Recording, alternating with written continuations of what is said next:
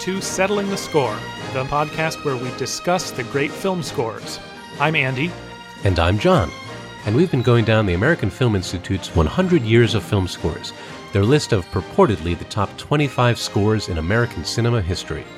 We're down to number 8 on their list. Which means that on this episode, we will be discussing Elmer Bernstein's score to the 1960 Western The Magnificent Seven.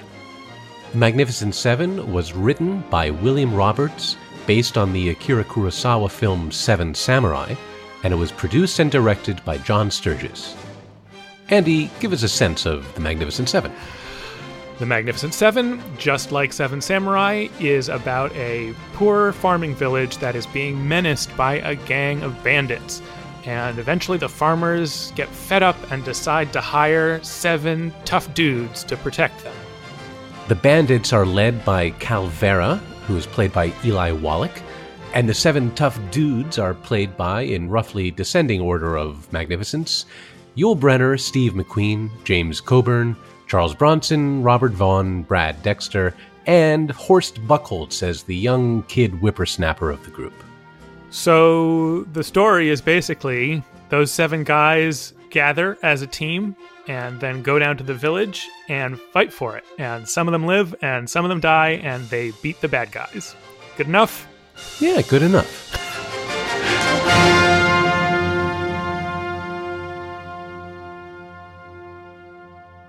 Hey, Andy, have you ever been to the Grand Canyon? I haven't, John. I happen to know you've been there. Yeah, I was just there recently. I took this cross country road trip with my friend Lane, and we stopped at the Grand Canyon. It was my first time going to the Grand Canyon. I had told some people that we were planning to do that, and everybody had told me, wow, it's really, really great. It's even better than you think it's going to be. It's better than you can imagine it being. So I was kind of prepared with that already in mind. And it was still better than I could have conceived of going in. It is the most truly awesome spectacular, just too much for your eyes to deal with. It is the grandest thing. Mm-hmm. Well, I took a little hike down below the rim of the canyon down to this place called Ooh Ah Point, which I highly, highly recommend if anybody ever has a chance to do such a thing. This incredible, super panoramic view all through the canyon. It's like four complete fields of visions worth of just the most canyon but anyway, I took this hike down there and I did it by myself. So I figured I should listen to some music as I took this hike. And I was kind of trying to figure out what I should listen to. Any guesses what I listened to? Um, based on context, yes. But let's say uh, you listen to the Grand Canyon Suite by Ferde Grofé. Did you listen to that? Nope, it wasn't that. All right. If you're guessing that it was uh, the Magnificent Seven, it wasn't that either. Oh, all right. Well, that was my contextual guess. All right, what did you listen to, John? Well, starting out this hike, you know, going down just below the rim, this is really weird, alien-looking landscape. Oh, I you see. know, it's incredible that this stuff exists on the same Earth as where I live in Los Angeles or any other place. It's truly bizarre. So I started out actually as a nod to our show by listening to the score to Planet of the Apes, and boy, that worked great. It really made me feel like I am in some otherworldly landscape. I mean, that's almost exactly the landscape from the movie. Wasn't it shot uh, in the desert, a few hours drive from LA? Yeah, something like that. That sounds right. It definitely heightened my sense of this crazy desert, rocks balancing every which way, and Mhm. strata of sediment looking stuff. You know, it's so evocatively captured in that score. That was really cool to listen to as I was tramping down through it. But then as I got closer to the actual panoramic views, I wanted something a little bit more uplifting. So I switched over to listening to Appalachian Spring by Aaron Copland hmm because I felt like what could be better than all American grandeur?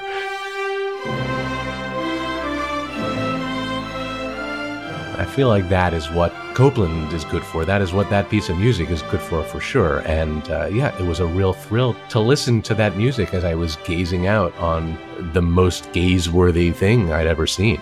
So you had Appalachian Spring queued up for looking at the Grand Canyon because you just instinctively thought these will probably go together. I don't know about queued up, but yeah, I decided to switch to that as I was hiking. Yeah, that relates to stuff I wanted to talk about on today's show. I guess it does for you too, because that's why you just talked about it. Yeah, that's why I brought it up because I wanted to talk about how the sound of Copland relates to the American West and its landscapes and how those things show up in this movie and its score. Yeah, well, I was specifically going to talk about, maybe I'll say it right now. Go ahead. How Appalachian Spring, one of Copland's most famous pieces, it's a ballet about like young farmers getting married in Pennsylvania. It is not about the West. It's not a Western. And there are parts of it that are pretty much impossible to listen to today and not think, well, this is cowboys. This is clearly cowboys. Hmm. So originally, that's supposed to be a square dance. Like those rhythms are supposed to be, you know, turn your partner round and round. It's not supposed to be cowboys, and yet it's just unshakable. Sure.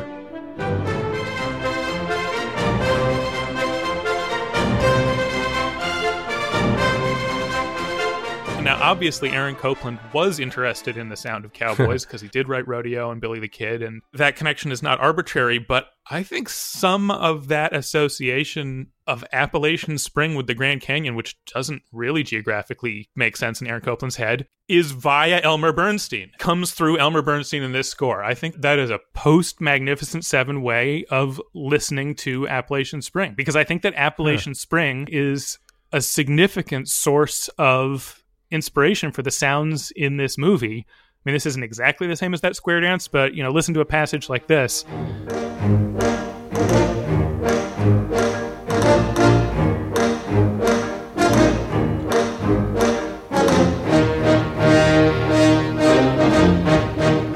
Or more pointedly, you know, the intro that uh, we've already heard at the beginning of the episode, the the music in Magnificent Seven that that recurs, that goes. da- da- da- da- da- da- da- Mhm. Every time I heard that, I thought of the passage in Appalachian Spring that also starts with the repeated note like that.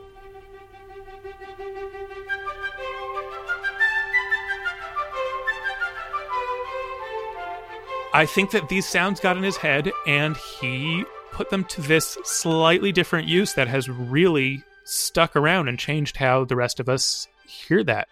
Yeah, I think that's right. Yeah, that that geographical confusion didn't even occur to me as I was saying the names of these geographical places, the Grand Canyon and the Appalachian Spring. Yeah, totally different mountain ranges we're talking about here.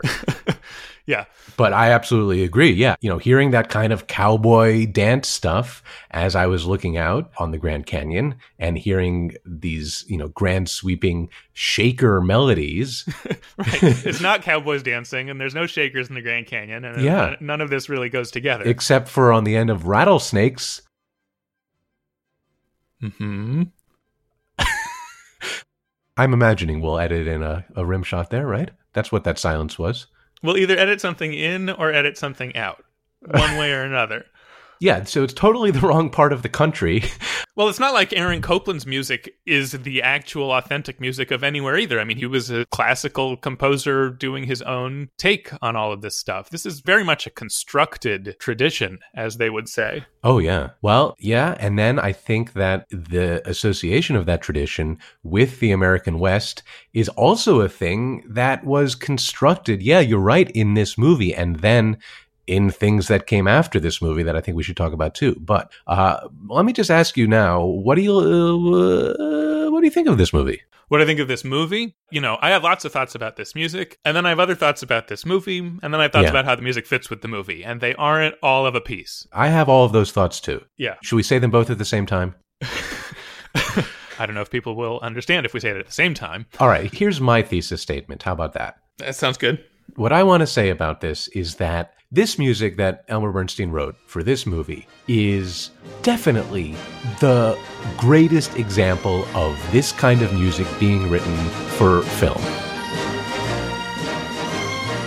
The main theme, its melody, and its rhythmic texture and its orchestral force, all of that is rightfully iconic and deeply entrenched in the American psyche and in the pop culture psyche of the world at large, as they should be, because they are truly surpassingly great. This music is truly surpassingly great music. I don't know if it is my favorite score because I think that the music is so much better than the movie that it was a little uncomfortable for me. That's what I think. What do you think? A little uncomfortable, like you were embarrassed for the movie kind of thing? Just that it didn't meld. You know, we always talk about the music melding with the movie. I was aware of it not melding.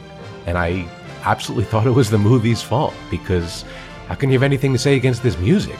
Yeah, well, I basically see it the same way, except, you know, the music always comes after the movie. The music is ostensibly a response to the movie or an attempt to bolster the movie. Mm-hmm. And here I felt like, you know, I saw some interview with Elmer Bernstein saying that when he got this job in 1960, he was excited to do a Western because he had built up a bunch of ideas about how to do a Western. He had sort of a feeling for how he would want to do a Western when the opportunity came. And that kind of is how this feels like he was just bursting with stuff, with material, Mhm. with feeling for it. And it's not necessarily a response to this particular picture. Yeah. That's how I felt about that. So you could say that that's a count against the score for being insensitive.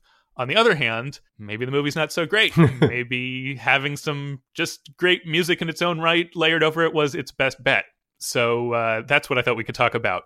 Yeah, that's that sounds like how I thought about it too. You know, this is the second time we're talking about Elmer Bernstein. We talked about him Mhm. before for his score for To Kill a Mockingbird. And in that episode, we cited that score and then a bunch of other scores that he wrote later in his career as evidence of him being extremely sensitive to the storytelling demands and to the point of view that the movie requires of its music. And yeah, I sort of feel like uh, in this case, he decided that what this movie required was this overarching sense of grandiosity and the heroicism of the cowboy. And that, yeah, he was content to have it overarch the movie because that's what he thought uh, the movie needed. And I think that might be the right decision. And uh, we're left with some parts of the movie that I think felt a little overarched by the score. Yeah, the specific relationship I saw in a different interview where Bernstein said that when he was working on the Ten Commandments, 1956, hmm, Which was his first feature film score. for the parting of the Red Sea, or for when the Israelites are walking across the parted Red Sea, he had written some slow processional music, you know, solemn procession to match the pace at which the people on screen were processing across the screen. And Cecil B. DeMille said, no, no, no, it needs to be exciting and full of vigor. It needs to be triumphant and faster than this. And he was like, eh, how could I write something fast for this slow motion? and then he did it, and he said, and it really worked. And he learned a really important lesson from DeMille.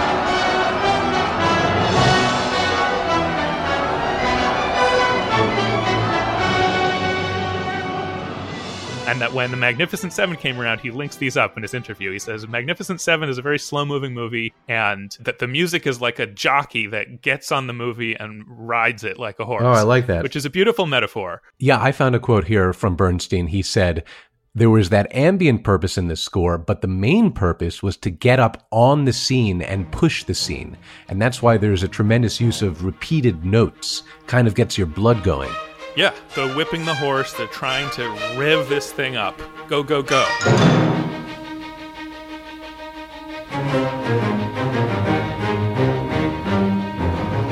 And here we are both saying, yeah, but I, I don't know how great this movie is. I am willing to question whether what Bernstein had in mind there actually comes off. I think that in some ways it actually points up how slow the movie is for hmm. the music never to endorse that slowness, to always be trying to compensate for it. I feel like there's this exciting music and then there's this not exciting movie, and I'm not sure it shows that in the best light. But maybe that's the best possible light because the movie is a dud. It's hard to say. I mean, people don't see the movie as a dud. People like this movie, right? It's fairly popular, well loved Western. You know, it kind of was a dud when it came out, actually. It didn't do so well at the box office. It didn't do so well critically. There's a lot of reviews that compare it unfavorably to the movie that it was based on, Akira Kurosawa's Seven Samurai, Which I watched. which thank you for watching, Andy, because I, one of us had to watch it. one of us had to. I watched Seven Samurai. I've seen it a long time ago, but I'm glad you saw it more recently. Having watched them both in the same week, let me say, my personal opinion is Seven Samurai is about 50 times better a movie than The Magnificent Seven. But it also sort of has completely different goals. And you know, I think the American remake tried to change its spirit and change some of its intentions, and it just Mhm. didn't get all the way there. It has this kind of, you know, like partially remodeled and then partially imitating the source quality to it, and it sort of ends up in a nowhere. Is it an upbeat movie? Is it a Mhm. serious movie? Uh, You know, is it a character study? Is it an action movie? Is it a tragedy? You don't know what it's about. Yeah, I don't know what it's about. It's interesting though. I didn't really realize. So Akira Kurosawa's Seven Samurai was made in 1954 and it was widely distributed in the US only in 1956. It was from that point that it was decided for it to be remade and there were various different incarnations of the production before it actually wound up in the hands of John Sturges.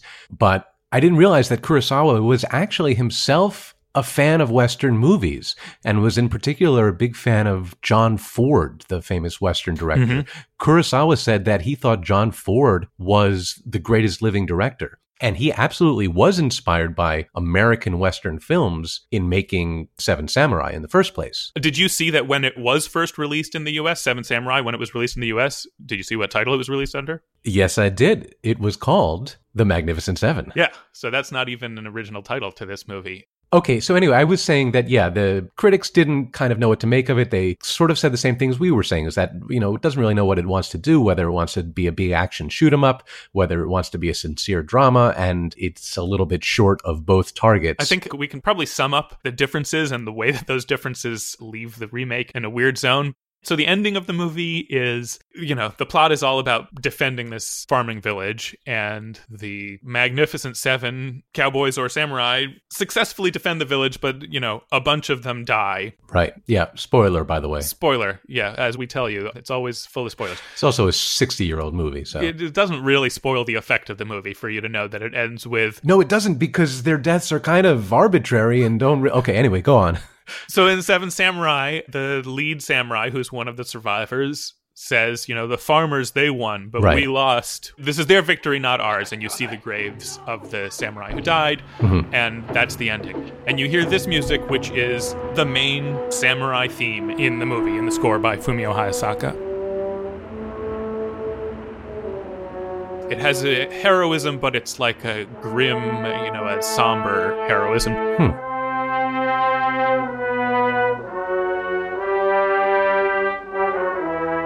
That's the theme that's been throughout the movie, and you hear it at the end because he says, We always lose. And it's a bittersweet ending, you know, fully committed to.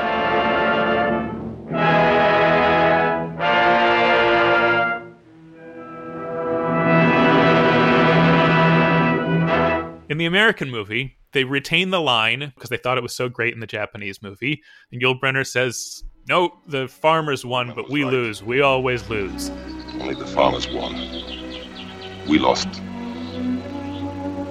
We always lose. And then the music goes basically right off into the sunset, boys. Yeehaw! da da da da da da. And you, as the viewer, are left going, so. Was that sad? Was that how do what? What's the feeling here? Who knows? It was a western. Yeah.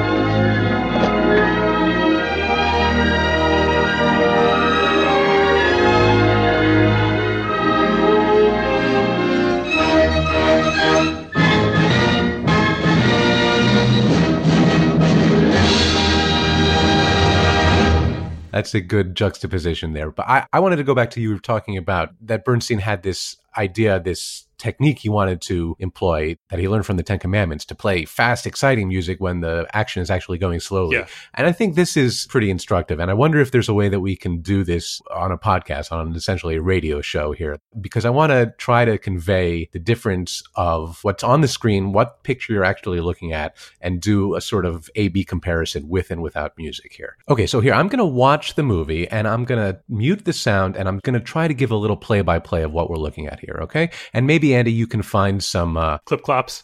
ambient noise of clip clops just to imagine the scene without uh, without any music playing. Okay, so let's look at after uh, Horst Buchholz finally they let him into their gang because he caught a bunch of fish. I guess proves that he's good enough. I think it's like he's been keeping up with them the whole time, and he's still got a great attitude, and they're kind of right. like, "All right, fine." Yeah. So then Yul Brynner like waves him along. All right, buddy, you're in the gang now. Now the full seven, the full magnificence of all of the seven magnificent people are riding. Here they are riding. And it's a shot of uh, here come the horses. They're fording a little stream. Uh, there's some trees. They're walking very, very slowly on their horses.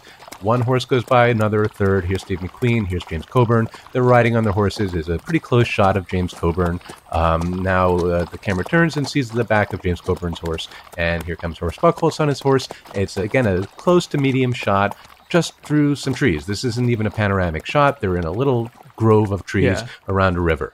Okay. So that's how that looks, and uh, well, maybe we'll do some sound design to to convey the before. Before there was music on this scene, it was just some horses, Horses walking across the river. walking, walking as slowly Yeah. as horses can walk. They're not at a trot. They're not even a canter. Uh, is a canter faster than a trot? No, a trot slower.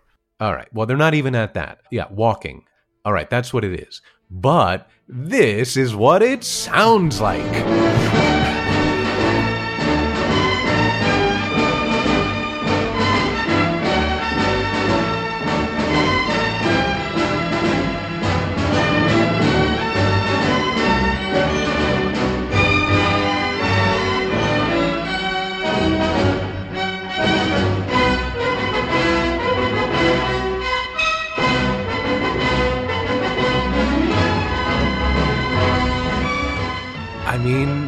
This music is so rousing and great and so full of energy and wonder, everything, that it can't help but spill over and really make you believe that you're watching something really, really magnificent and grand, even when you're plainly not. But even so, even with the spillover effect that I couldn't help but feel, I felt like, okay, this is, yeah, he's doing something that he had decided he was going to do ahead of time. And again, we should say, which is probably the right thing to do for this movie, what this movie needed. I had a hard time getting through this movie when I had to watch it for this. Like my attention kept slipping.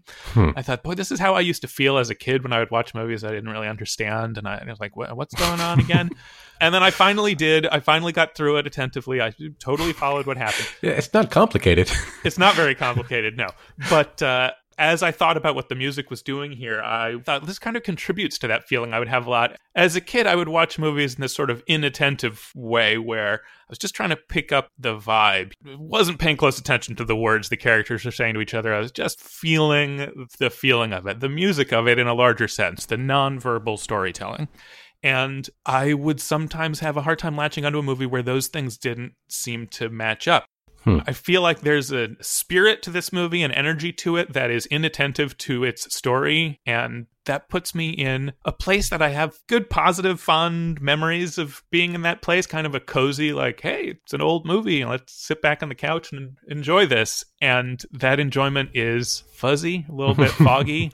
I'm totally fine with that. I, I don't think that that's necessarily a count against a movie, but definitely when we kind of take this analytical perspective that we end up doing on this show, it starts to feel like, what even is this? An example I noticed in this movie, in the uh, the sort of the second scene, the first scene is you see the bandits terrorizing this village, and then the village sends some farmers to find guns. They end up hiring gunmen. So the second scene, they arrive in this American town, and Yul Brynner and Steve McQueen reveal themselves. But the scene is about it's this weird scenario they've concocted. It's not in the Japanese version where uh, people in this town don't want to bury this uh, Native American corpse in the town cemetery because that's just for white folk. This town's racist, Yeah. and all of these sort of Well, some of them are racist. The Undertaker wants to make it clear that he's not racist, but he doesn't want any trouble from the racists. Right. Yeah, it's such a shoehorned attempt to get kind of a social conscience issue into the movie to give it some American. I don't know. It seemed sort of forced.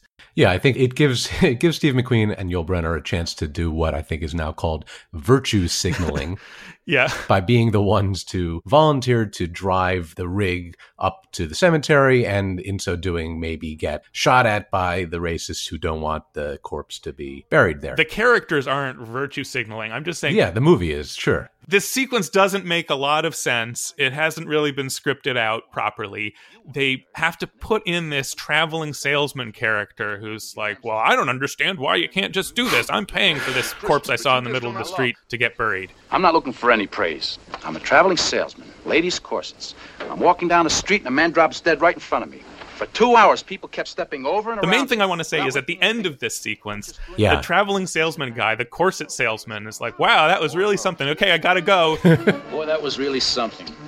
You know, I won't forget that if I live to be a hundred. Henry, the stage is leaving. All right, all right. and he gets in his carriage and rides away out of the movie. We're done with him. He served his single use function and he is dismissed. And as his carriage is riding away, Yeah. there is some of the most triumphant, exciting music in the movie.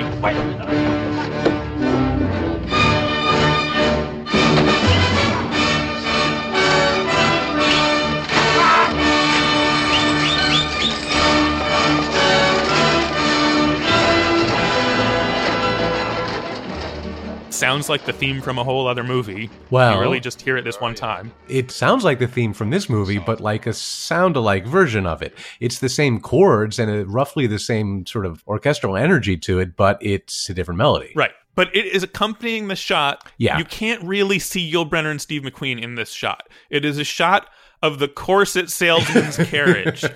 And the music is really saying, yeehaw, Yeah, we, look what we did. this is awesome. As a kid and now as an adult, I have a way of watching that and feeling like, yeah, it's a Western. There is motion on the screen and this music is thrilling and this all fits together and that's great. But it just does not withstand actual engagement with the story meanings of anything. That, you know, that impression that it's satisfying falls apart. This one is so transparently inappropriate, and yet it works in that inattentive way. And I feel like this movie, at least after Elmer Bernstein got at it, just insists on being watched that way. Like, you can't really think about who these characters are in relation to each other too deeply. I mean, you can if you want to. If you want to write a thesis about American masculinity as portrayed in The Magnificent Seven, I'm sure you can pull it off. oh, well, but- there's a lot more to say about American masculinity that I want to get to. Oh yeah, well, I mean, if you're gonna write a thesis about this movie, that's the one to write. Well, I, yeah, but I'm not. This is going to be it. Great, good choice. Anyway, uh, you know, I was reading that there were sequels to this movie that were made that were even less distinguished filmmaking than this is, that are pretty well forgotten. But a lot of the music was sort of recycled from this score for those further movies that had totally different actors, totally different directors, and by all accounts are totally forgettable. But I read that that specific cue, that sort of sideways take on the melody, was used again and again in these sequels Uh-huh. just as like the triumphant riding hero music.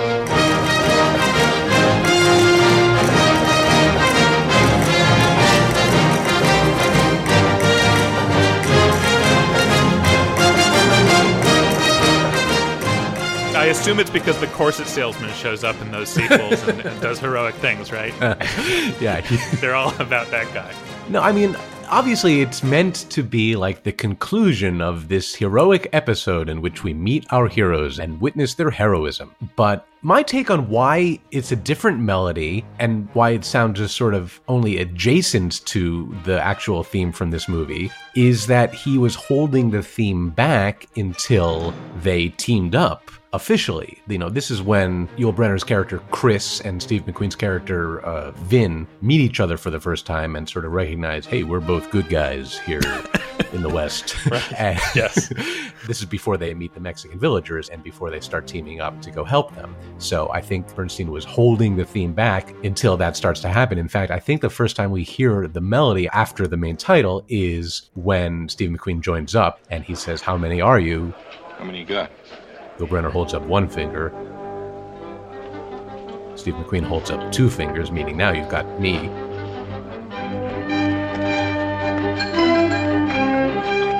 Now that the seven are starting to form, we hear the actual Magnificent Seven melody, and it's a little bit softer, it's a little bit subtler than it winds up being.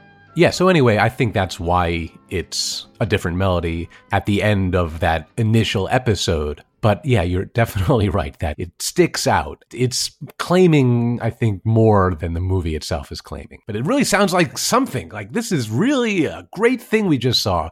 And it's probably, you know, more than it really was. Yeah. So the metaphor of the jockey on the horse, like the problem with that Uh-huh. metaphor is that the horse had already done its ride the movie is made. So the jockey can get on top of the horse and mime like it's going really fast, but he can't actually make the horse go any faster. And that's how a lot of these things actually play.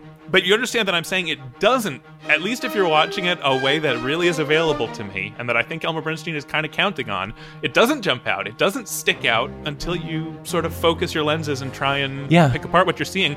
You can really just roll with it. It's just that that rolling with it entails being oblivious, sort of being indifferent to the detail. And that is a way of watching movies. It can be a very comfortable way of watching movies. Yeah, you know, I have to give it credit. You're right, because it says that this is a grand thing to be viewed from this grand distance.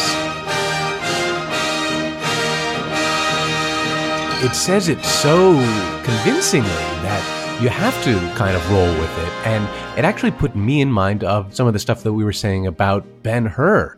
We were saying that, you know, the music for that seems to be coming at it from the certain remove. And it is painting in these incredibly broad strokes that apply to the entire endeavor and doesn't get down into the nooks and crannies. And I feel like, you know, that movie was the previous year. That kind of epic scale way of movie making was in vogue. And I think really influenced what Bernstein did here. I think he was taking some cues from that style of giving you a broad sense of how great a show you're watching without getting into the kind of sensitivities that he himself was such a great pioneer for just two years later in To Kill a Mockingbird. Yeah, I mean, we don't even need to go to Ben Hur. We already mentioned the Ten Commandments, which is a classic one of those that Sure. Bernstein himself was a pivotal point in his career. And yeah, I think that Cecil B. DeMille's advice, yeah, just make it sound the way you want the audience to feel and they'll fall for it. Mhm. My words, not his, but that's essentially what the advice is. It really does work in that kind of epic level storytelling that, you know, it is a spectacle and that sort of obliviousness to detail is part of the effect that's wanted. The problem here Is that it's not that epic looking. it's not that kind of a movie. Right. Seven Samurai is epic because it's three and a half hours long, but scene for scene is really about character interactions and, you know, the dynamics between the samurai and the farmers. And this movie hasn't really solved those problems, but that is its intention. I mean, the title is still telling you this is going to be about seven characters. In theory, you're tracking seven different people in practice, seven is too many. You're really just tracking Yul Brynner, Steve McQueen, and Horst Buchholz. Mm-hmm. Now, Horst Buchholz's character technically does get some music of his own, but it really doesn't come to the fore. It's not prominent. Yeah. It's not really something you're aware of.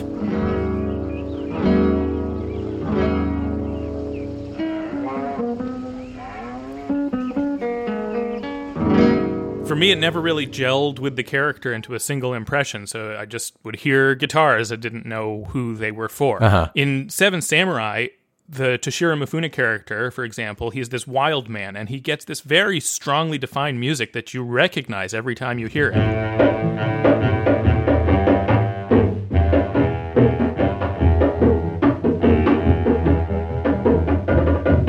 That matters so much to the effect of the whole movie because you actually notice that the different characters are different people. Hmm. It's it's like obvious omission that the American version, the music doesn't characterize the characters. So, sort of the most important alternate melodic material that is in this score is the theme for the bad guy, for Eli Wallach's character, Calvera, the leader of the Mexican bandits. Right.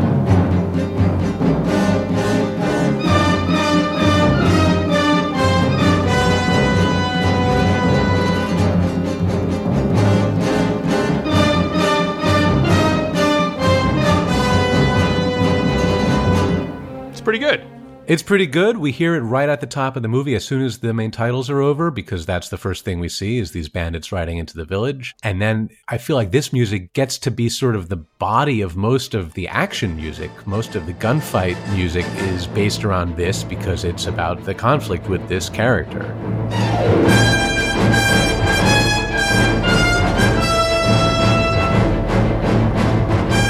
Yeah, this a bunch of different ways, and he does turn it into satisfying action music, but it basically is bad guy music. It's not really specifically about the character as Eli Wallach portrays him. And so it's just sort of a necessity that there's an antagonistic force in the movie, and there has to be this music, and it serves very well as that. But that's pretty different from what I was saying about uh, characterizing the characters, which are really the heart of Seven Samurai. I think he wasn't really inspired to characterize the characters because the movie didn't really seem invested in it either. Like, you know, when we meet James Coburn, he's essentially in a knife throw versus gun draw duel that he wins. He's so fast at throwing a knife. And I couldn't believe that that didn't come up again. As I was watching, I kept wondering, when are we going to see that pay off? It's Chekhov's knife throw that just gets left hanging. That's his superpower. Like it would have just cost five seconds of screen time to have him, you know, uh, somebody comes up on him while he's loading his gun and he has to kill him with a knife throw instead. Would have been so great. Oh, yeah, he can do that. Yeah. But it didn't have a sense of fulfilling what the characters, what their attributes were. I mean, there's a basic problem in adapting it, which is that samurai are, you know, professional warriors with a code and they're a distinct class of person and these guys are just you know it's called the magnificent seven in part because like the seven what's they're just uh, seven murderous drifters. It's not really well they're guns for hire.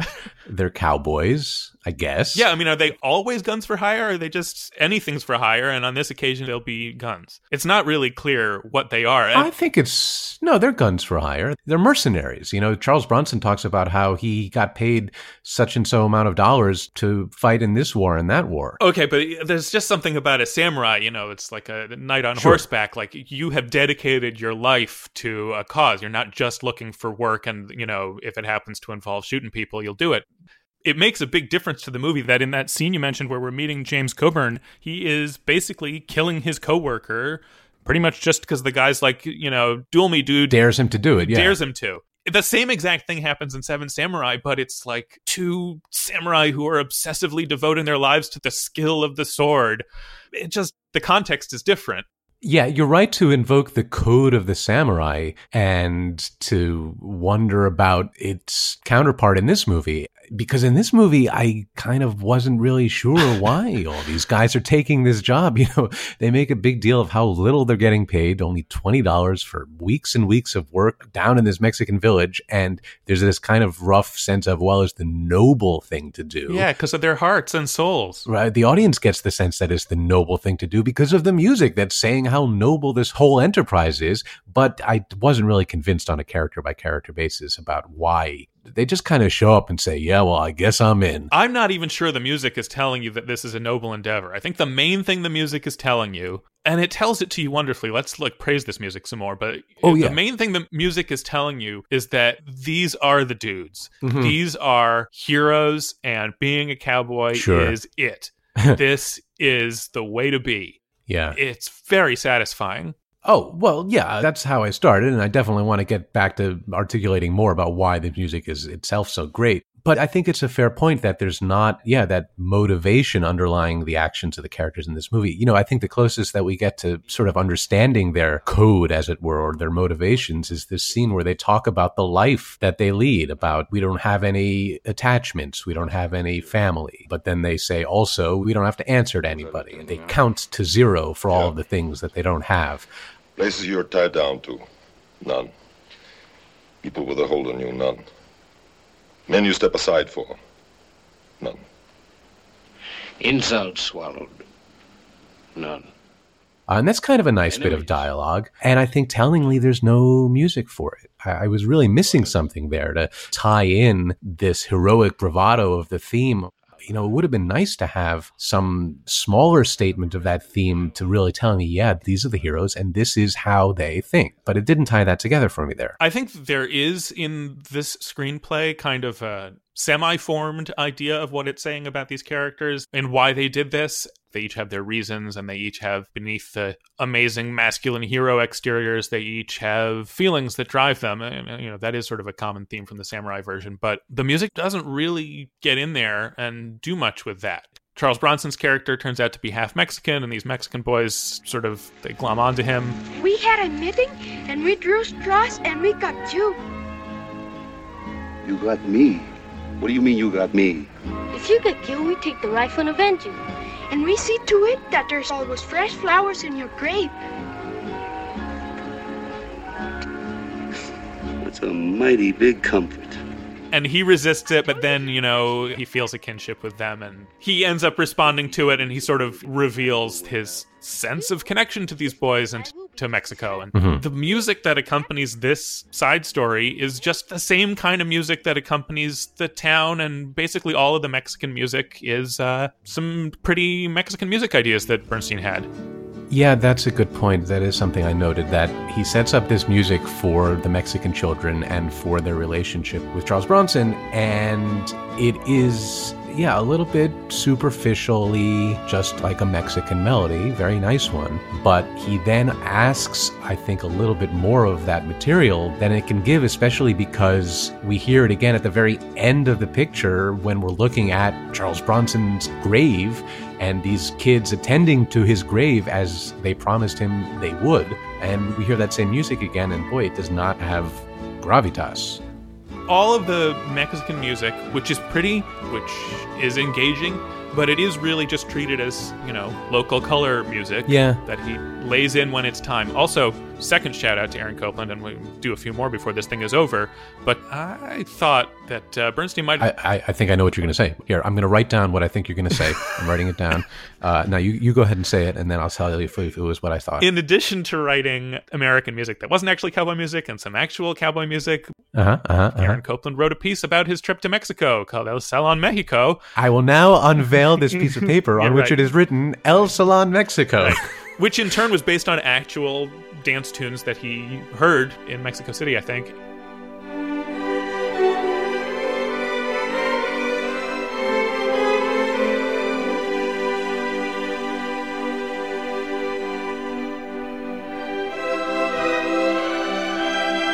Yeah, the tune there really sounds like the one that uh, Elmer has put in this movie.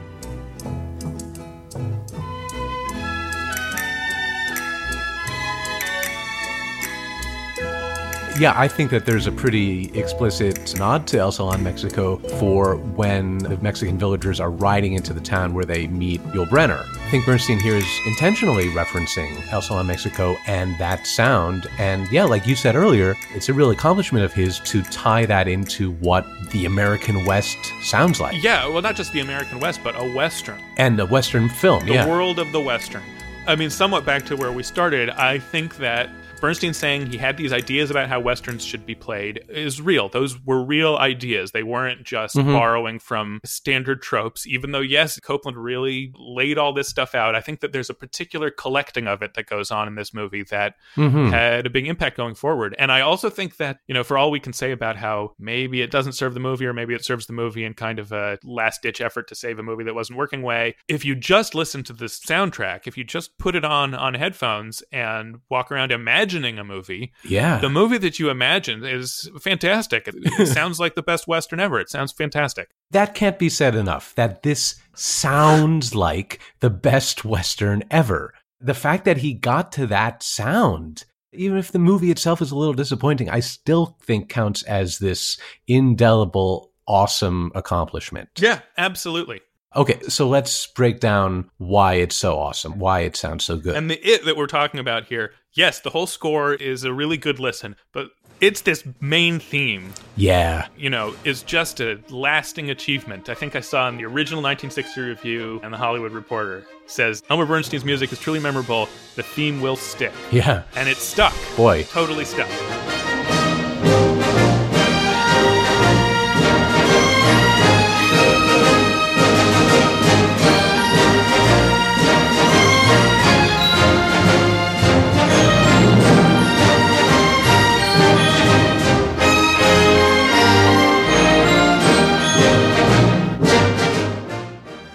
You hear it the first time, you're like, of course, this is a you you know you nailed it, man. Aaron Copland would have been proud to write exactly this. Yeah, so let's tease out the different elements of this. So we're talking first about the melody, the few simple notes that go ba ba da da da ba, and then the answering phrase. It's so incredible. It's such a miracle when there's a melody like that that you just feel like was always there. How could anybody have thought of this from before it existed because it was always there. He just, you know, it's one of these tunes that you just wind up picking out of the air. It's almost impossible to imagine this tune not existing. How did he do it? Yeah, it's really beautifully just a little bit outside of an authentic sounding folk tune. It's a little bit more composed than that. It's a little bit more adventurous. It takes a couple of turns that an actual cowboy song wouldn't do. Like in a real cowboy song, I think you'd usually hear the high notes on the downbeats and then it would come down from there. Like yip da da da da da da. Whereas in this, it kind of goes da da, it leaps up onto the second beat, onto the off beat, da da da da. I don't think you get that so much in real cowboy folk songs. You know, if you tried to write out lyrics, it wouldn't sound like, uh, you know, I'm not going to sing lyrics now, but, you know, like, uh, Get Along Little Dogies or, uh, what, you know, what are some actual cowboy songs? Well, well, well speaking of lyrics. no, no, no, no, no, I'm not, don't worry. I'm not going to. I didn't write parody lyrics. okay. I just wanted to say I did. I love how nervous. Boy, I, I'm going to have to remember that. how nervous you got about me singing lyrics to this. I do want to point out, though, I think it's interesting because you're talking about these two note phrases, these two note ascending intervals that form the skeleton of the theme. Da dum, and then da da da dum. Those two intervals. Mm-hmm. I got this quote here from Bernstein where he actually reveals a little bit where those came from. He says, I had trouble trying to figure out melodically what to do. Curiously enough, I got desperate and I was thinking of the word seven. What can I get out of the word seven? Of course, if you think of the very first two notes, you'd easily say seven, and that's how that started. So yeah, the lyrics to the song are seven. There are 7 Mm-hmm. Seven. Talking about seven. Da da da da da da da da da da da da seven. There you are. Yeah, that was cool. When I saw that, I thought, aha, aha. So that's the tune, and then there is under it. Yeah, there's this incredible energy. I think I read the quote earlier. He mentioned the repeated note, and boy, it's just the best, the most fun, exciting repeated note in music, right? This. Oh, you're talking about the intro. You're talking about the. da- uh, ra- da- da- da- Yeah, that stuff.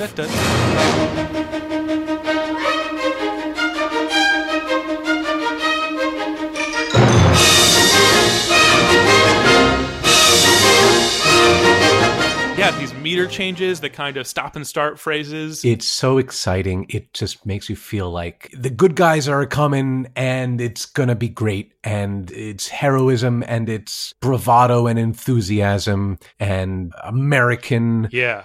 Oh, boy, it sounds good. Yeah, I mean, talk about American masculinity. Yeah. I do feel like some of that is encoded here just in the rhythm of bum bum ba dum Sure. bum ba dum ba dum Yeah. because that syncopation where you don't get the first beat in the second bar, but then it picks it up, gets you there in time anyway. That is like this winking, you know, Uh huh. it's the casual joking around, guys slapping each other on the back kind of vibe.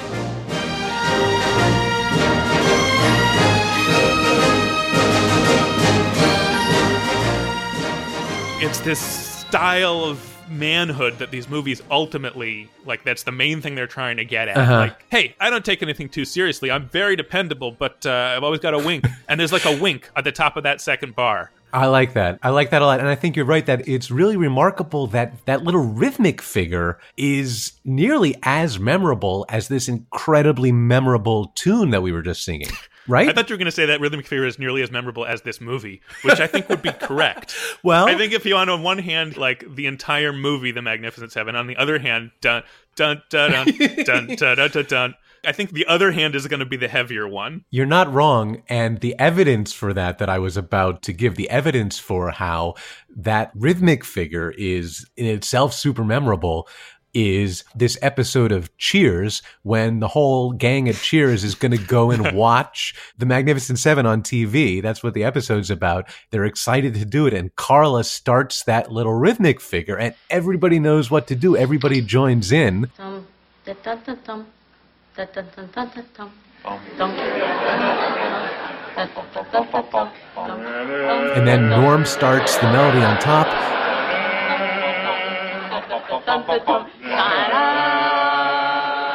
I love how that shows how, yeah, just bum, bum, ba, bum is enough. and it's in there. It's so deep into pop culture, into everything. Yeah, that's why I was struck by that quote from the contemporaneous review because you wonder like does this just seem completely indelible because I've been taught it over the course of my life or did people think that on the first hearing? But of Hmm. course you thought it on the first hearing. Someone went to the movie and left and said, uh, "Yeah, that's never going anywhere.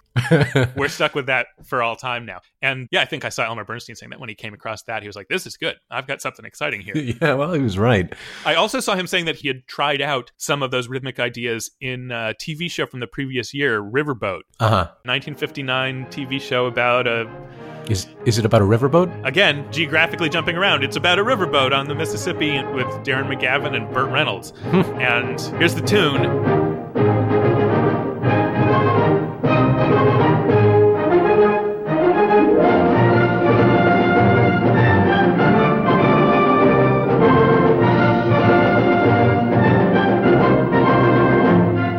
It's not exactly exactly the same rhythm. In fact, I think there it's supposed to be like a Creole New Orleans dance rhythm, but it clearly is related and you can hear it's an idea. It's a musical idea about how to get across a certain concept of heroism. Mhm. What is a cool way to be? What's a way of embodying excitement? Interesting, I guess, sort of to contrast with like we had a whole episode talking about Errol Flynn and swashbuckling and all of that. This is a completely different idea of how a hero carries himself, you know, the energy of it, the rhythm of it, but it's sort of serving in that same way. Like, why are these guys so magnificent? What's magnificent about them? The rhythm is kind of the best answer the movie has. Okay, another thing I wanted to mention that this tune does is it lands on this certain chord, which I think has become so emblematic. It's the go to chord I think that you use when you want to make something sound cowboyish or like a western. And I was curious about its provenance. I don't think he was the first to do it here, but I think he really clinches it as a thing to do. Well, this is another way that it goes near folk songs and then does something a folk song would not do. hmm This chord, you're talking about the flat seven chord, right?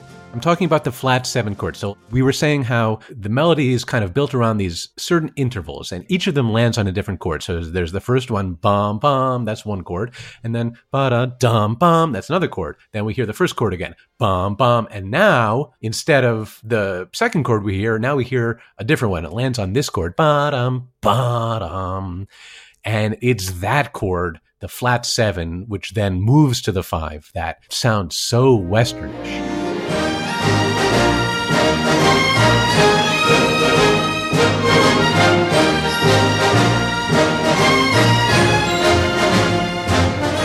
I did see where one precursor to that was called out in the reading I did, Mhm. which is the score. I think we actually have played this on our show before the score to The Big Country by Jerome Moross. So, The Big Country is a big Western about the big country, and it was from two years earlier, 1958.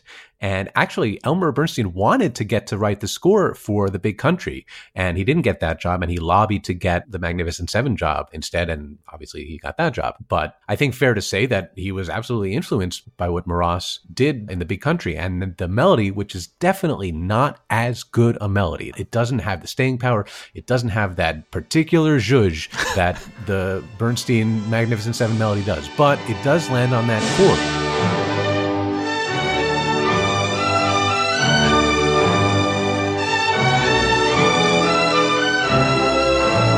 Think I've seen it referred to as the cowboy cadence. Those particular chords in a row have this feel to them. Again, I can link it if you want to psychologize it. I can link that up to this idea of, um, Swagger. yeah, swagger. Yeah, yeah, yeah. Kind of roguish charm. Uh-huh. The manly charm of like stepping a little out of line, just enough.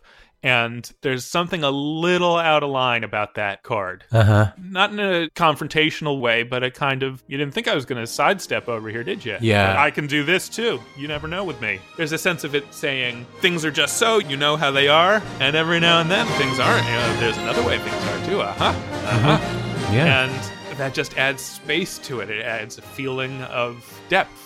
You know, a folk song can seem reassuring because it's so traditional. It just goes around the traditional circle of three or four chords. And then for there to be this other chord, it just opens out the emotional space. It Mhm. says, yeah, other things happen in this world. You can spend a lot of time in this world. So I remember back in the To Kill a Mockingbird episode, you started to mention Aaron Copland's actual film score to a movie called The Red Pony. And you said, ah, let's save that for this episode. Well, here we are in this episode. Right. So, did you listen to this piece, Walk to the Bunkhouse from the Red Pony? I think I played a little bit of it on the Mockingbird episode, but Right. this piece, just like its influence on American culture, should not be underestimated. I think it only lasts about a minute and a half in the movie, and who's ever even really seen the Red Pony? But nonetheless, What year is this movie? It's like 49, I think. This cue is about kind of the swagger of this Robert Mitchum character who's like a hand on the farm and the kid idolizes him and walks with him to the bunkhouse where he lives and this is just kind of a kid and his amazing western oh, hero idol. Who's she? She's my cousin, too. And it's got all of the elements with less force, but it's got a lot in common with the Magnificent Seven. It's got the long lined melody on top. It's got this kind of start and stop winking accompaniment. I'm not sure it has the flat seven. I think it has a flat three, which is, uh, you know, without getting into too much theory, can have some of the same effect of stepping a little bit out of the regular circle of things. You know. Dum, dum, aha, dum, dum. You know, the rest of the Red Pony sounds pretty different, but I think that uh, Elmer Bernstein and maybe Jerome Moross and other people sort of saw through the keyhole of this one little piece of music. Like, Uh-huh. we can do a whole tradition out of this.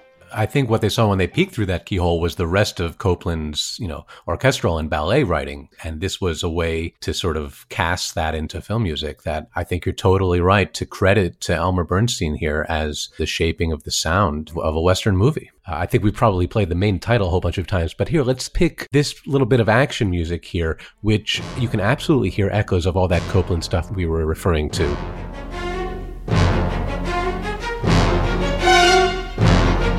You know, like you said before, this sounds like the greatest Western action scene. There's so much energy and excitement in this music, and it's so skillfully done.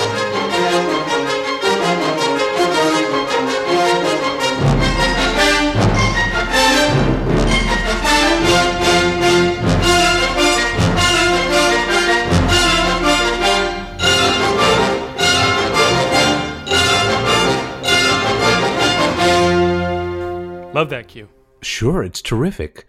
But, you know, what is happening on screen during that cue? Uh, yeah, well, the listener who hasn't seen the movie recently was probably imagining something while they were listening to that. They were probably imagining action on horseback, fist fight, something like that. Sure. Or, you know, in the throes of a gunfight, people ducking behind buildings and really running for their lives. Yeah, maybe. Something great. Maybe. Tell us what it is, John. so it's this scene where the Horst Buchholz's character is playing around on his horse in a river and he hears something and he thinks maybe somebody's coming to get him. He chases down this person that's been spying on him and it turns out to be a girl. In fact, the girl who winds up being his love interest in the movie and it was a false alarm. You know, remember last episode, we said that Goldsmith was right not to write action music for that scene in the orchard because it, if he had, if he had said, this is really exciting and important, he would have been lying to the audience. I kind of thought of that. Like, isn't Elmer lying to the audience here about how important this is? I mean, it's almost beyond that because the audience can see immediately that it's not one of the bad guys. You can see her running away. There's no moment in the sequence when you don't know that he's not in danger. The music is just ballet. It's just exciting music, and it's worth whatever it's worth to you. Also, in the middle of the cue, it cuts to the next scene. You see some people digging a ditch to protect the town. There's no acknowledgement of that cut. He's got this music he Yeah. wants to play. It's good music, damn it. We're gonna play it even as the scene changes. yeah, well, it's great music, so.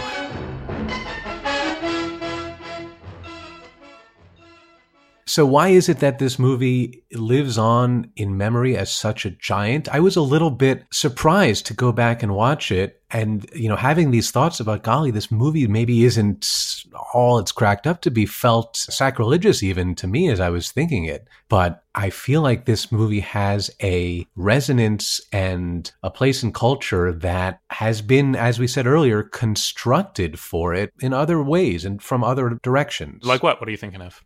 Well, as you said, this music was immediately super successful, was recognized as such, and was put to a lot of other uses right away. Actually, our old friend John Barry, before he started writing the scores for the James Bond movies, he had a little jazz combo, the John Barry 7, again 7. I don't know if that's a coincidence. It's definitely a coincidence. The John Barry 7 put out like a surf rock version of this tune, which is pretty cool.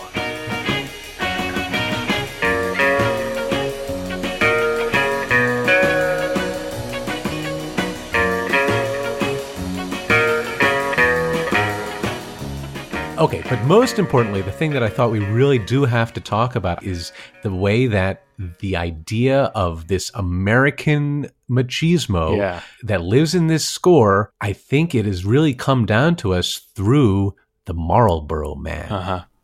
So when I read this, I was shocked to learn that Marlboro cigarettes, when they were first introduced in the 20s, were marketed as cigarettes for women.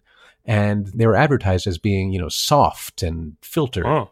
And they underwent like a paradigm shift in their advertising ideas that they wanted to make it macho and manly. And, you know, they came up with the Marlboro Man. So when I say Marlboro Man, obviously, who are you thinking of? You're thinking of cowboy, right? The Marlboro Man? Yeah, not a woman. No, not a I'm woman. definitely not picturing a woman. I'm thinking of some sort of yeah, yeah. I'm thinking of a magazine ad with a tight close up of a cowboy smoking a cigarette. So in the late 50s, they were trying out different versions of Marlboro men. And one of them was a cowboy, but others of them were, you know, other manly men, a construction worker, people from different walks of life. It wasn't until after this movie came out that somebody in Philip Morris marketing division decided to put the music for the Magnificent Seven up against the ones about the cowboy that it really clicked. Heading for the high country. A new snow and good hunting up there. Up in Marlboro country. And the music for the Magnificent Seven wound up being heavily associated with the Marlboro Man and Marlboro country for like the dozen or so years between when this movie came out and when cigarette ads were banned from television. You heard this music on TV all the time about, you know, the rugged American machismo of the cowboy smoking cigarettes. The overwhelming bounding energy Yeah, bounding. of riding the range and being free and that's what's in this music and i think that melded with the marlboro man riding his horse over marlboro country i think it melded incredibly well and those were very effective advertisements and i'm tempted to even say that it was a better melding than even the music was put to in this movie Yeah, because it's pure iconography. Exactly, because this music is asking to be pure iconography. Yeah, that's what it's asserting. That is what it is trying to make the movie into. Yeah, exactly. And that's why, you know, an advertisement is in some ways a more perfect home for this music, which I feel a little guilty saying because, uh, you know, cigarettes are bad for you kids. Well, it's okay. The kids know that. They do now because those commercials aren't on TV anymore. That's right. You know what you're saying. Actually, I connect now to when we played the Riverboat theme. That that had been a TV theme. In a sense, this movie he's tried to score it like it's a TV show. You know the way a TV opening has to establish what world you're in and why it's great, Yeah. and how it's going to feel, and what the point of it all is. Hmm. You know, at the end of a good TV theme, you have been plopped down into that TV show, and now some of the pressure is off the writers of that individual episode to sell Uh-huh. everything. That's Yeah. what a TV theme does, and that's sort of what Elmer has done here. Yeah, that's a very good comparison. I like that very much. I think that's absolutely what he's done here. He has absolutely sold the setting, the overall ethos, the overall landscape of where we're going to be. And he's sold it so well that it has transcended this specific movie, you know. Right. This episode of the ongoing show Westerns. Yeah, that's right. This episode isn't maybe the best episode of westerns. You know, they they kind of jumped the shark in season 3 maybe. but boy, the theme of westerns. Yeah. Elmer Bernstein wrote it. Here it is, and it is just one of the best themes that there is or could be. And he wrote it so well that, yeah, we have to invent a higher order thing that it is the theme of Right. instead of just this movie. Right. It's a piece of music. It's a great piece of music. Go listen to it. Yeah. I'm very happy to say that it is a successful piece of music away from the movie. Yeah, it is. Have you ever heard it in a concert hall? It's thrilling. My wife Becky's a professional violinist. She's played in orchestras all her life. She's played this music a bunch of times, and I think she's told me that it's one of her very favorite things to play. It's just so exciting and rousing and wonderful. You know, if you ever have a chance to hear it live, man, go run. When we did the interview with Emily Bernstein, didn't she say that it was her favorite thing of her father's to hear played? Yeah, she definitely called out what I was just saying about how great it is in the concert hall. Yeah. Well, I'm glad you mentioned Emily because if you haven't heard it, you might want to go back and listen to our interview with Emily Bernstein, Elmer's daughter, that we did at the end of our To Kill a Mockingbird episode, because she talks about her father's process and about her experience as an orchestrator for him. You know, you can get a little bit of a background about how this guy worked. I actually checked in with Emily this time. Oh, really? Because I had a couple of questions I wanted to ask her. One was, as we talked about, Elmer Bernstein's career was long and varied. And after he had this period of Westerns, he had a period in which he did a lot of comedies. And there's this one interesting intersection that I wanted to ask about, which is that Elmer Bernstein was asked to score a movie which is essentially a parody of this movie, of The Magnificent Seven, and that was Three Amigos. Ah. So Elmer Bernstein had this long working relationship with the director John Landis. He did Animal House and then a bunch of other uh, these 80s comedies. So when John Landis asked him to do a score for a movie that was, you know, essentially a parody of his greatest hit, I was curious how he approached that. And here, let's listen to a little bit of the Three Amigos music.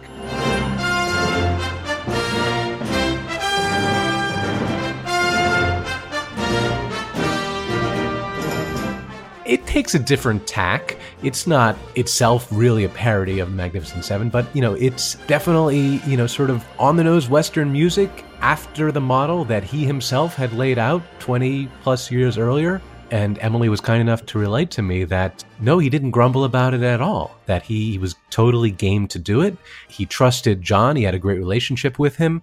Emily said that he might not have been quite so eager to take on a similar job if it wasn't for a director that he really enjoyed working with. But as it was, you know, it just fits into his overall outlook that he was game to try everything and he thought that these comedies were really funny and he thought that it was a valid thing to do. And so he, you know, threw himself into it just as he did with everything. I just thought that was really interesting that, you know, not often you get to hear somebody sort of score a parody of themselves. Well, but I'm not sure that his music was ever the object of the parody. In fact, no, it's not. In all of his comedies, you know, in, in Airplane or whatever else we talked about on that episode where we talked about the comedies a little bit, Yeah. the music is essentially sounds like music from a serious movie. And that is because, you know, that's satisfying to an audience. They have such fond associations with that stuff. I don't think there's any sense in which mocking the movie mocks the music, if anything, the opposite. No, you're right. I still thought it was interesting that he got that assignment. Mhm.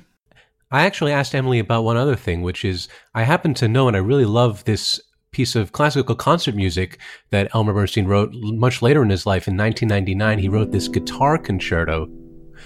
And I couldn't help but hear some similarities in some of the guitar strumming stuff from this score. So I asked Emily if there was a connection there. And she said, no, there wasn't. Uh, that, that kind of stuff was really just kind of in him. Uh, and here I'm just going to read uh, a little bit of what she wrote. She said, I think some of those Western themes, which were really reminiscent of mariachi guitars, were something that became a part of him, so they reappeared from time to time in his writing. He and my mom spent a lot of time in Mexico before we were born, and they loved the mariachi bands. So I think those guitars became a romantic thing for him later in life. I just thought that was so lovely. And, you know, it harkens back to how you were saying that he had all these influences. He had all of these things that he assimilated into what he had to say, you know, from the Copland to his own time in Mexico. He definitely had a personal feeling for it. And Yes. for all that we're saying that the score is not so specific to the movie, it is very specific in what it expresses. It has a very Yeah. Personal vision to it. And a that- sincerity intrinsically to it. yeah, and I think that's something that characterizes a lot of Elmer Bernstein's work is this Yeah, definitely. direct emotional expression. And yeah, that really comes through. You can tell that he felt it. Yeah, you can tell that it came from something that he himself loved and had had an impact on him in his real life. Mm-hmm. All right, John, let's do the very important thing that we do at the end of each episode, which, for those who are just joining us now for some reason, is that we have been um, reordering these things to reflect our own judgments about what order they should have been on because the AFI ordering seems odd to us. Yeah. So, John, in your cumulative reordering, where do you think you might put this? Maybe it's time for me to just give a little quick recap what I've got. I'll give my top Mhm. 10 or so. They go E.T. the Extraterrestrial, Vertigo, To Kill a Mockingbird, Chinatown, A Streetcar Named Desire. Then on the waterfront, The Adventures of Robin Hood, Planet of the Apes, Sunset Boulevard. Okay, so that's enough. So, yeah, like I said at the top, this music can't be beat. But is it my favorite score? I don't think it is, mostly because it's not a good enough movie for it to be my favorite score, too. You know, like we said, it's the theme for the Westerns overall TV show, but the specific episode that happens in this movie wasn't as fleshed out with music as some of the things towards the top of this list. Nonetheless, I think that this gets an incredible amount of points for coming up with this sound, for being so convincing that people reach for it even well outside of this movie in totally different contexts.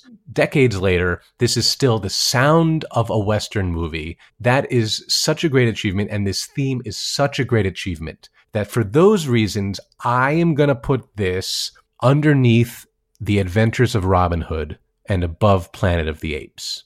I think that Robin Hood, you really did a good job convincing me what a great score Robin Hood was and what a great job it did amplifying the fun and the excitement of that movie. I think the combination of that music and that movie stands a little bit above this Mhm, As a combination. as a combination. But that's where I'm going to put it. So that makes it, let's see, my number one, two, three, four, five, six, seven, eight score overall. I feel almost exactly the way, and I'm going to put it in almost exactly the same place, even Okay, though our good. lists are a little bit different. Basically, I'm going to put it also just above Planet of the Apes, which Okay. I felt. I think what I said at the time was that like this is great and satisfying music, and it kind of does one simple thing for its movie, Mhm. and that's why it went there. And I feel like this is in a similar category, and the music is significantly more meaningful. Like Mhm. again, da da da da da da da da is just like a monument in American culture. That little nugget. Absolutely. So yeah, as the sort of single-minded scores go, this is right up there. And for me, that puts it right under a streetcar named Desire, which you know is a little bit less forceful and durable as individual pieces of music, but it adds up to something more magical as a movie. I agree. Yeah, it doesn't have a musical monument like that in it that you can really pluck out of the movie and remember as well as this. But yeah, I think I agree that it It's just dramatically so much more sophisticated. So much- dramatically, yeah, it melds with the movie dramatically in a special way that this movie didn't really make available to Bernstein to do. I mean, like I was saying, the music is a kind of waving its hand, saying, you know, just ignore this movie, just think about this. Smoke and mirrors kind of don't pay attention to the movie behind the curtain kind of thing. And when you don't pay attention to the movie behind the curtain, it's wonderful. The movie it tells you to imagine is wonderful. And Yes. the imaginary movie that it scores is as good as anything on this list. But the actual movie, I'm going to put right there, just above Planet of the Apes. Great. Okay, so we're pretty close on this one because that makes it your number eight overall score as well. Mhm. And now Planet of the Apes is number nine for both of us on our orderings. Yep, pretty much the same placement. Okay, great. Next time, we're going to talk about a score and a composer that we have referenced a couple of times already, and that is David Raksin and his score for Laura. Aha. Yeah. Cool. I think it is going to be cool. I think there's going to be cool stuff to say about this. It's a great tune. I'm looking forward to it. Yeah, I am too. I haven't seen it in a long time, and yeah, I hadn't even really taken in that that's the next one. And when you said it, I thought, cool. I'm yeah. looking forward to that. Yeah. And then, boy, after Laura, then we're off to the races. I don't know if you want to peek ahead. It's the races up there. yeah. We'll, we'll be off to them. Come along. And uh, I guess, Andy, you and I will be off to uh, doing something else now, right? what are you going to do? Right now, yeah, I'm going to stop recording. I'm going to go have dinner. Oh, okay. sounds good. Yeah, I'm, I'm gonna probably watch a ball game. So What are you, the listener, going to do? Write in, tell us. yeah, that's right. Right in. Uh, uh, we love hearing from the listeners on Twitter at Score Settlers. It's been really fun to connect with some people about what they think about the movies. So please continue to do that. And then, uh, yeah, listen, if you've been enjoying it, or if this maybe was your first time listening because you loved Magnificent Seven and you started with this, go back listen to the other ones and also write us a review on iTunes. That would be really swell. Sure would. I agree. I'm glad you agree. I agree. It would be swell. Uh, okay, Andy, let's uh, let's listen to some more some more film music. Lex. Okay, let's listen to the blah. We're keeping this in. Did I get it? Are we done? Yeah, we're keeping this in. Let's listen to some more film music next time. All right, you know, I, do you think we're gonna have to like come up with a different? We arrived at this as our like closing catchphrase. I never loved it. It's terrible. It's nothing. But I don't. I still don't even like the title of the show. What are you gonna do? You have to shrug at some of this stuff. We're stuck with it. All right, you're stuck with us. Hope you come back and stick with us again.